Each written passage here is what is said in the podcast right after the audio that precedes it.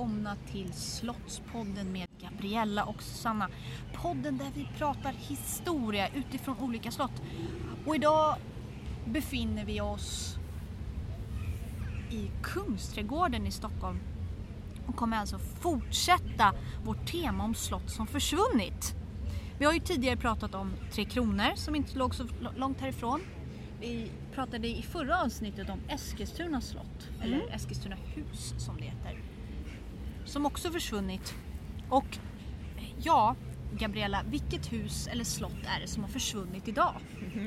Idag har slott Makalöst försvunnit. Eller idag, idag. Det är inte kvar.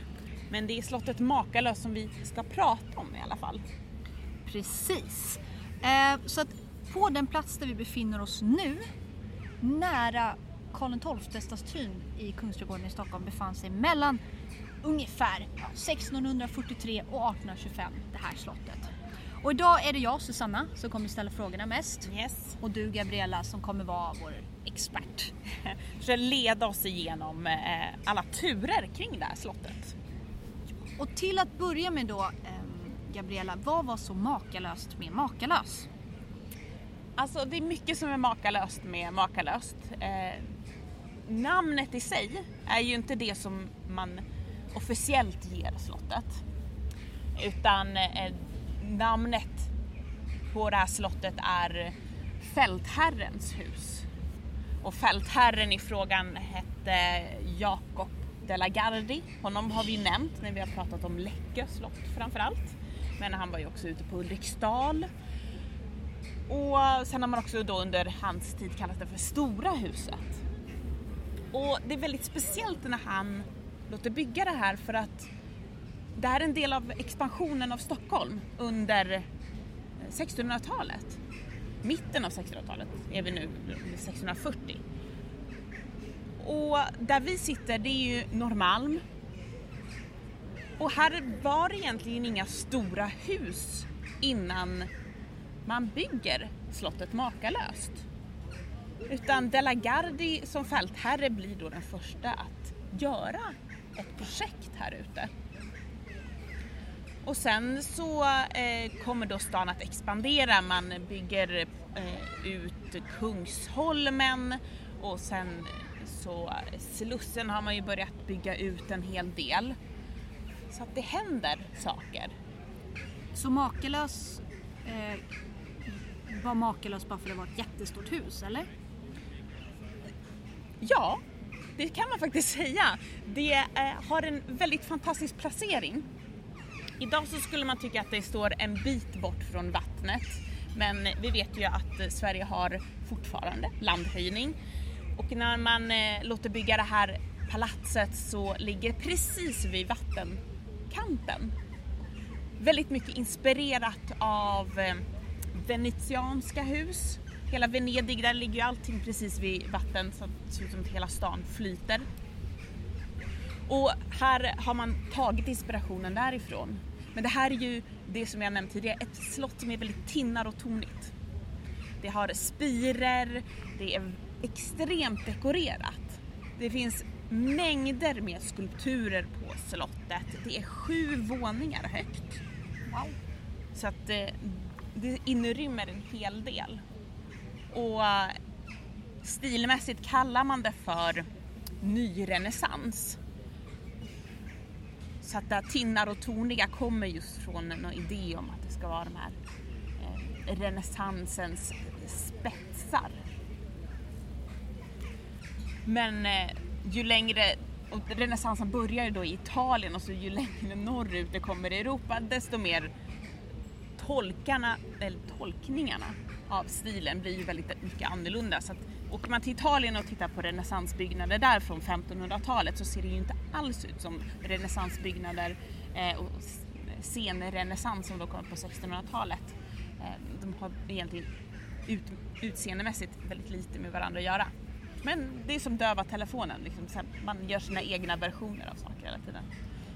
Men då, det här var alltså ett jättelyxigt hus i sju våningar. Ja. Mm.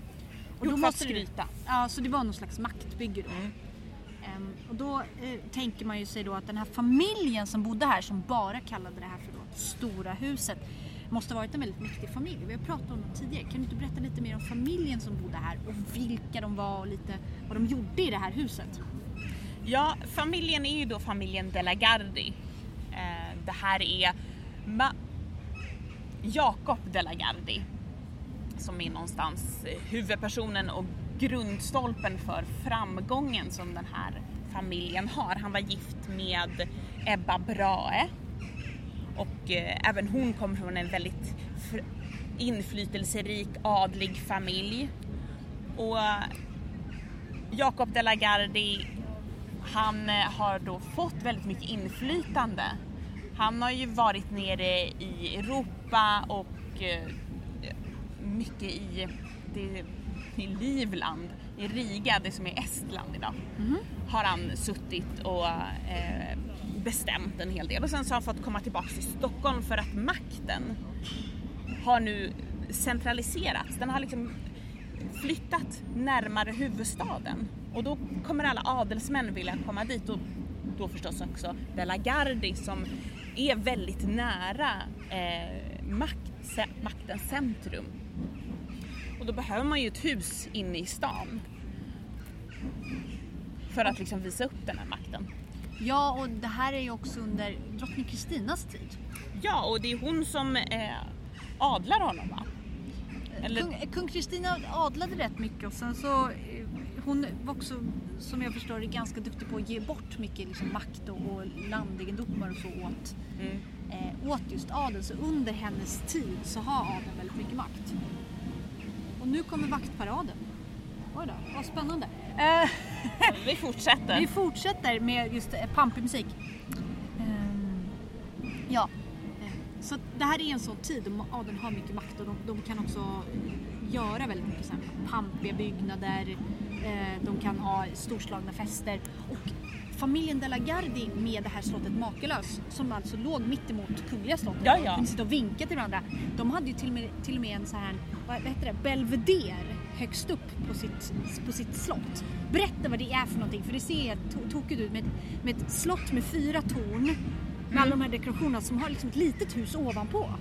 Ja, alltså det, det är den sjunde våningen kan man säga på det här slottet. Och den här sjunde våningen består då av eh, som ett litet växthus eh, med en terrass. Det är eh, 12 fönster, eh, sex åt, eh, va, på vardera sida och eh, man har då fin utsikt både mot Kungsträdgården som ligger eh, precis bakom slottet och då ut mot eh, det kungliga slottet framför. Så att där eh, kan man ju då sitta och vinka till kungen till exempel. Och det, jag menar, taket det är gjort av koppar. Den här terrassen utanför, det här växthuset då, eh, där är det ett fint eh, rutmönstrat golv i just koppar också. Det är varmt en dag som denna. Ja, det, måste, det kan ju inte vara svalt direkt. Nej. Men det verkar som att de hade det för att liksom man skulle titta ut. Det var inte bara som ett växthus. Nej, det var- inga bilder på växter på, på gamla kopparsnitt Nej, det var ju ett, ett ut, en utsiktsplats Ja. egentligen. Det är som ett penthouse. Ja, och jag tror det var i, eh, i avsnittet om Läckö då eh, vår expert Maria eh, pratar just om eh, familjen De la Gardie som är någon slags 1600-talets familjen Trump som bygger just så här häftiga hus med, med penthouse och annat.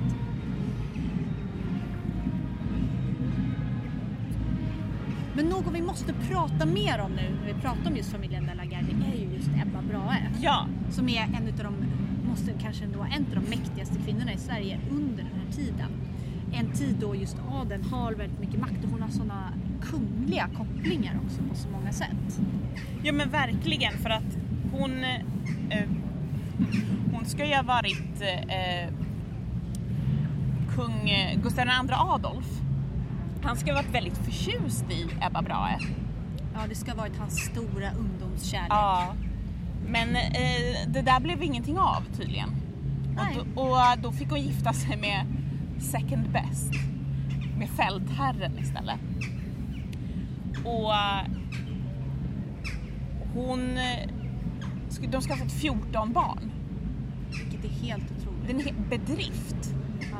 Hon var ju väl 10 år yngre än eh, ja. Jakob. Och blir, kommer att leva 20 år längre än honom.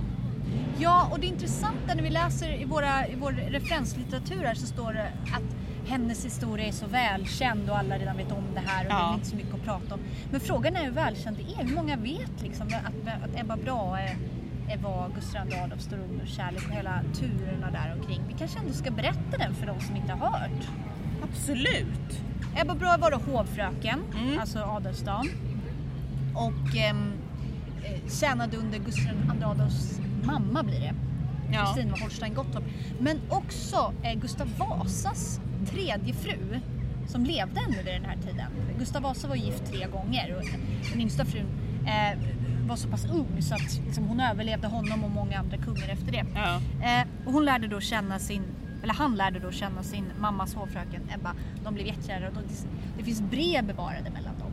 Eh, där han bland annat kallar henne för sin eh, hjärtans allra käraste och sådär. Och tanken var väl att de skulle gifta sig men att eh, mamman var inte så förtjust i att han gifte sig med en adelsflicka. Hon ville ju att han skulle gifta sig med någon som var Kunglig. kunglig. Precis, så att hon, Hon var ju snubblande nära en kunglig titel. Hon kunde Ja, ha varit ja. nästa drottning av Sverige. Absolut, men, men tydligen så, till slut gick mamma med på det här om de hade ett år ifrån varandra. Ja. De skulle ha ett års betänketid för de var så pass unga och då under den här, det här året då så dels hinner eh, Gustav Adolf vara otrogen med en, eh, någon holländsk soldathustru eller vad det var. Och, eh, sådär, och, Så eh, kär var han. Ja, eller jag, allt man läser om Gustav, han verkar vara en känslomänniska. Han bara så här, går på sina impulser Ja, hela tiden. Och liksom, man, man, man blir gärna tänka på någon som den här fältherren men alltså, jag tror att han var väldigt så, känslostyrd bara överhuvudtaget. Han var Mm. säkert jättekär i Ebba men han tyckte säkert att den här holländska tanten också var jättetrevlig. Alltså, vet, förstår du? Och, Ja. och hon fick reda på det och, och kände väl kanske att okej han är inte bara trogen mig och sådär. Och sen så kom det här frieriet då. Ja. Och till slut, tror jag efter något år eller något sånt där, så accepterade de då den här fältherren. Mm. Och så fick de sina 14 barn, varav sju dog. ja. Så hälften. Men att bara överleva 14 förlossningar på 1600-talet är helt otroligt. Ja men det är ju en bedrift. Men sen när han då till slut dör, hennes man Jakob, då verkar hon vara ganska trött på att det var fru. Ja, men det är det där också med att eh, idag så tar man ju som kanske kvinna mycket för givet den frihet och de eh, möjligheter man har. Eh, att gifta sig är ju inte eh, det enda sättet att eh, kunna få tillgång till eh, inflytande, pengar, bostad. Men på 1600-talet så var det ju, skulle du som kvinna få någon form av frihet, då var det att bli änka. Mm, då hade du lite mer rörelsefrihet och mer Ja. makt över dina egna pengar och dina egna eh, ja, göranden och låtanden överhuvudtaget. Och hon, och hon verkligen eh, hon eh, vältrar sig i inkeståndet kan man säga. Ja. För när dör han nu då, är Jakob? Jakob de la Gardie dör 1652. Precis, och då, då får inte hon bo kvar på makarnas slottet där utan det går ju över till hennes son, äldsta son. Mm. Så hon måste hitta någon annanstans att bo. Då. Och det intressanta är att precis då så står ett annat hus färdigt på Södermalm i Stockholm. Louis De Geers palats. Turligt nog. Ja, precis, för han har precis dött. Han låter också bygga ett palats i Stockholm under samma tid som Makalös byggs. Men istället för att det är på Norrmalm så är det på Södermalm. Och det är inte så konstigt för Louis De Geer är en handelsman kan man säga. Han har rötter i, i Belgien och Amsterdam. Eh, han håller på mycket med handel och då är det inte så konstigt att man vill bo på, på Södermalm där vid hamnarna. Eh, där mycket av just importen från Amsterdam och så kommer in. Och han blir adlad. Han är en av de här som blir adlad av Ja. drottning Kristina och, och måste mer eller mindre bygga sig ett palats för nu är han adelsman. Så han låter bygga ett palats på Södermalm. Men avlider ganska så lagom tills det står klart där vid, på 1650-talet och då säljer hans efterlevande det här till Ebba Brahe just. Så hon flyttar till andra sidan vattnet helt enkelt, in i De Geers palats som är i en helt annan stil, apropå det här du pratade om tidigare. Att man går från den här renässansstilen. Och De Geers palats eh, är samtida med Makalös. Makalös finns ju inte kvar, men De Geers palats finns kvar Ja. än idag. Och har än idag den här eh, holländska kopplingen. Det är nämligen Nederländernas ambassad i Sverige. Det där är också roligt för att antalet eh, invånare i stan Mm. ökar ju extremt mycket under 1600-talet. Ja. Man går från att vara typ nästan en liten småstad på 9000 människor Mm. och sen kommer på 30-40 år att bli 30 000 människor i stan. Vi måste nog flytta på oss. Men vi, vi försöker hitta en annan bra 1600-talsplats och så Japp. återkommer vi. Ja, då har vi flyttat oss till en plats som förhoppningsvis är lite lugnare. Eh, egentligen bara ett stenkast från där slottet byggdes så har ju kyrkan, Jakobs kyrka stått. Långt innan Makalös-slottet så att vi har satt oss eh, bakom det och förhoppningsvis få lite lugn och ro. Vi hade kommit till eh, Ebba Brahe och hon flyttar ju från Makalös när hon blir änka till eh, Södermalm. Precis, och det är nu som hon, eh, som hon eh, var, som jag var inne på, vältrar sig i änkeskapet. Hon låter inreda det här, eh, det här palatset, hon gör om det invändigt lite grann.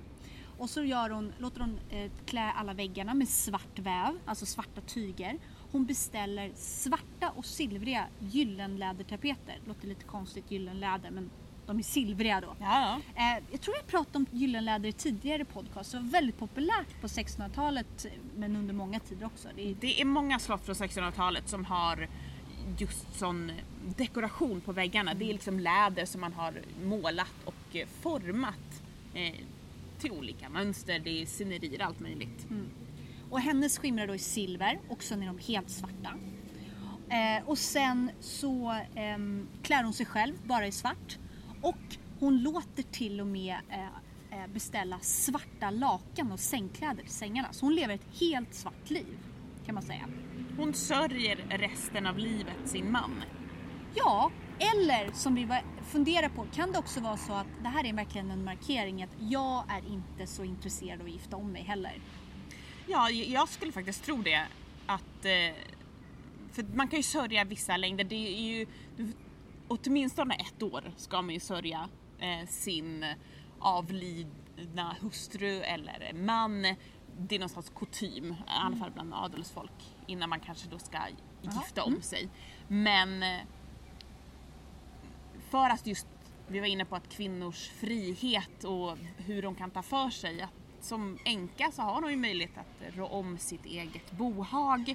Hon får bestämma vart hon ska åka, vad hon ska göra och så länge hon sörjer så är hon ju faktiskt inte öppen för att faktiskt gifta om sig och att klä sig i svart och i det här fallet hela huset i svart så har man ju tydligt markerat att här finns inget intresse för att gifta om sig. Det behöver inte betyda att hon sörjer och är olycklig i resten av livet utan hon, hon tror jag har haft ett väldigt bra enkeliv. Ja, vi får aldrig veta men det är i alla fall intressant att spekulera. Sen Ja. är svart också en statusfärg under den här Absolut. tiden. Eh, som symboliserar många saker, inte bara, inte bara Sorg. döden. Utan, ja precis, utan också eh, det är en färg för intellektuella, Ja. vilket det till viss del fortfarande är än idag. Eh, det är också en färg som är ganska svår att göra så att Ja. den har hög status så. Och hon lär ju ha gjort, beställt svarta dörrar även till Makalös innan hon var änka. Ja. Så att hon verkar gilla svart. Jo men Eh, precis till hennes eh, rum, svit, eh, de rummen som hon ska haft så ska dörrarna då varit svarta. Vilket också, när jag läste det blev jag väldigt här, imponerad och in, känns ovanligt. Mörka dörrar eh, kan man ju tänka sig att det är solida ekdörrar men de här var då specialbeställda eh, och skulle vara svarta. Och hon hade en sån påverkan på det här huset på Södermalm då. Mm. Så att det kallades grevinnan Brahes hus Mm. långt fram i tiden. Och, eh, I eh, det här berömda verket som vi ofta kommer tillbaka till, Svecia Antiqua som vi säger lite förkortat, det har ett längre namn. Där det finns mycket bilder och tryck på kända byggnader och platser i Sverige under den här tiden. Mm. Då, då står det här palatset inte som De Geers palats utan just som grevinnan Brahes palats. Ja. Och det är gjort efter hennes efter hennes, eh, hennes tid och bilderna. Ja. För hon gjorde också om det för hon ville, eh, De Geer hade tydligen anlagt en köksträdgård i palatset. För han, han verkar ha varit mer så här, vad ska vi säga, bruksmässig i det här huset. Liksom. Det fanns köksträdgårdar som, ja, för mat och annat, eh, som hon tog bort och gjorde barockträdgårdar. alltså buxbomshäckar i symmetriska former och sådär. man skulle vandra. som det ska vara. Ja, och när man rustade upp eh, det som nu är Nederländska ambassaden på 1990-talet. Mhm. Då gjorde man det utifrån just Ebba Brahes eh, tid. Ja. Så de här, när man gjorde om trädgården gjorde man efter henne. Så de där buxbomshäckarna om man vill få en känsla för det kan man gå och titta idag om man har ärenden till Nederländska ambassaden. Eh, I alla fall. Men sen dör hon då 1674, långt efter sin man. Så hon överlever honom länge. Ja. Med, ja vad blir det? Över precis. 20 år. Precis. Som en av de rikaste, mäktigaste kvinnorna i Sverige. Ja, Mycket måste man väl ändå säga. Men då har det hunnit hända grejer med Makalös. För nu är vi inne på en, det blir väl två kungar senare, Kristina och sen Karl X och nu är vi inne på Karl XI. Ja. Och han gör ju någonting med ja, härskapets eh, slott och borgar. Kronan, alltså staten och kungen i, i förlängning kommer då börja dra in massa, behöver få in pengar. Och då eh, kallar det för reduktion. Man eh, börjar kolla sig omkring och säga men de här adelsmänniskorna har massor med gårdar, hus och slott där det finns massor av pengar. Nu drar vi in det. Vi behöver de här pengarna. Och Makalös är ett av de eh, husen, de slotten som kronan då tar över, drar in. Så att i slutet av 1600-talet då är inte det här ett privatslott längre. Det är inte familjen De la Gardie som eh, bor där. Nej. Utan det är kronan som äger det och ja, vad ska man göra med ett eh, slott från mitten av 1600-talet som inte riktigt är modernt längre? Ja, det blir, man kallar det för tyghus och arsenal. Och egentligen genom hela 1600, slutet av 1600-talet fram till 1700-talets mitt så är det också rustkammare Ja för arsenal låter ju idag väldigt militäriskt. Alltså en plats väl- där man förvarar massa vapen och så. Ja. Eh, Livrustkammaren som idag ligger i, under Stockholms slott. Mm. Eh, innan det hamnar där så är just alla de vapnena, tyger, allt som är väldigt här, kny, knutet till kungen och framgångarna i, eh, militäriskt. Ja. Det visas då upp och sparas i just den här rustkammaren, livrustkammare. Så det är det som väldigt länge det här slottet Makalös blir. Så man döper om det, det heter Arsenalen väldigt länge. Och det finns en gata faktiskt som då korsar, som egentligen går från Jakobs kyrka och sen till andra sidan Kungsträdgården rakt över bakom då Karl XII staty. Kallas Eller framför. framför. Beroende på hur man, vad, vad man har för syn på Karl XII. Om, om man menar att bakom är bakom ryggen på honom så är det ju bakom Karl XII. Eh, den gatan heter då Arsenalgatan. Och det är då en rest från att eh, Makalös stod där men då hette Arsenalen. För det var fullt med vapen. Det var fullt med vapen. Men eh, och om man, apropå Karl XII, om man ska vara vän av ordning så dras det väl inte, inte in heller till kronan förrän under just Karl XIIs tid. Ja, och det är väl också lite tecknet på att vår storhetstid som eh, militärmakt börjar gå mot sitt slut med eh, Karl XII också. Ja, för om man tittar på de här skulpturerna och det lilla som finns kvar. Det finns en modell över hur slottet såg ut och sådär. Så det påminner ju väldigt mycket om just Vasaskeppet. Alla de här små eh, figurerna som var överallt, allt det här guldet, eh, alla de här um, eh, all den här pompan och ståten och Ja. sen också det här lite snöpliga eh, sorgliga slutet lite grann. Det är som en symbol för den här stormaktstiden. Det är så här häftigt under en väldigt kort tid på något sätt. Ja, jo, men äh, det är ju i och för sig en väldigt bra jämförelse med Vasaskeppet. För att Vasaskeppet ska ju vara den här stora framgången, det mest moderna, häftigaste eh, skeppet som någonsin byggt och ändå mer lite low tech för att eh, det, det är ju ett sidospår men eh, har man varit på Vasamuseet och gått in i skeppet så har man också sett att det var inte den modernaste styrutrustningen på det skeppet. Ja, den här, den här eh, delen där man kan se, de har återbyggt Ja, styrytan där. ja. precis. För att på skeppet i alla fall inte jag fått vara riktigt ännu. Men eh, om vi fortsätter då framåt i tiden. Så det är 1700-talet eh, där så, så har man flyttat på Livrustkammaren. Och då börjar man diskutera vad ska vi göra med det här huset. Eh, det är rätt skröpligt vid det här laget. Det, man har inte riktigt tagit hand om det. Eh, och Ja, ingen har bott där. ingen mer- har bott där. Nej precis, det har ju varit förvaring. Ja. Mer eller mindre. Och det är många arkitekter som har kommit igång och har kommit med förslag. Man tänker men vi ska göra det här till ett stall. eh, Bygga ut det, det måste ju moderniseras. Taket har man bytt ut så det där jättevackra koppartaket finns inte riktigt kvar. Man har sänkt, så den sjunde våningen har liksom försvunnit vid det här laget. Oj då. Och uh, Gustav III, han är ju farten där. Ja, just det. eh, i mitten och mot slutet av 1700-talet. Och han kallas ju för vår teaterkung. Och han har ju byggt eh, operan. Nu har ju operan kommit, inte det operan som står här idag men det på samma plats har det byggt ett nytt operahus. Och nu spelar man både operaföreställningar och teaterföreställningar där men man vill ju ha ett speciellt teater för då den talande teaterkonsten. Och då tycker man, ja, men då kan vi ju göra om Arsenalen, det gamla Makalös, till just en teater. Så Gustav III lägger faktiskt det förslaget. Eh, Sen är det en liten segdragen process, men till slut så gör man om det. Det blir hans bror som föreställer det eh, projektet. Vår sista Vasakung tänkte jag säga, men eh, hans bror då, som blir Karl den trettonde, gör det till teater och det är det man använder det till fram till 1800-talet. Och då får du ta oss tillbaka då till 1825 i november då Makalös, som nu är en teater, brinner ner. Vad är det som händer? Just då, på scen, Mm.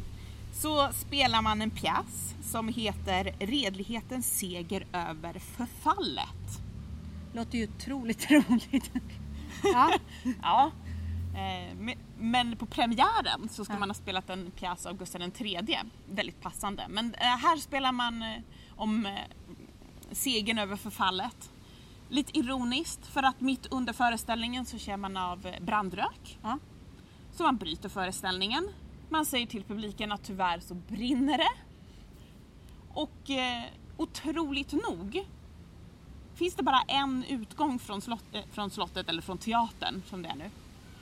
Alla kommer ut, hela publiken, ingen kommer till skada när det kommer publikmässigt. Tre personer ska ha omkommit i den här branden och då är det troligtvis då människor som jobbar på teatern som omkommer i branden. Men annars är den väldigt lugn, still, alltså sansad, ingen panik som utbryter. Även om man har avbrutit en föreställning säger ja det brinner. Um, så det här är 1825 som det här sker. Och då kommer liksom så här, som jag förstår det så är kungen vid den här tiden, Karl den 14 Johan. Han är också då brandledare. Han ansvarig, kungen är ju ansvarig för att eh, sl- brandsläckningen. ja eller leder själva Leda. arbetet ja. Ja. Så att han ska väl vara där och styra upp det. Jag är Karl XIIIs adoptivson apropå vem Ja. som gjorde Makalös till teater. Precis. Men Karl Johan han gjorde inte jättebra jobb för det brann väl ner rätt duktigt. Jo, alltså det brann ju, brann ju så eh, mycket så att det blev bara ruiner kvar. Och vad, vad hände med dem sen Att då? de fick stå där ett tag Ja. tills tomten köptes upp. Och eh, den som köpte upp tomten kom att skyffla bort det, det sista liksom stenarna som står där och dekorationer och så från det här gamla slottet. Det har ju spridits lite över Stockholm. Och ja, idag finns det ju på Stockholms stadsmuseum en hel del av de skulpturerna. Bland annat de här stuprören i form av drakar som jag nämnt tidigare ska ha funnits på Stadsmuseet.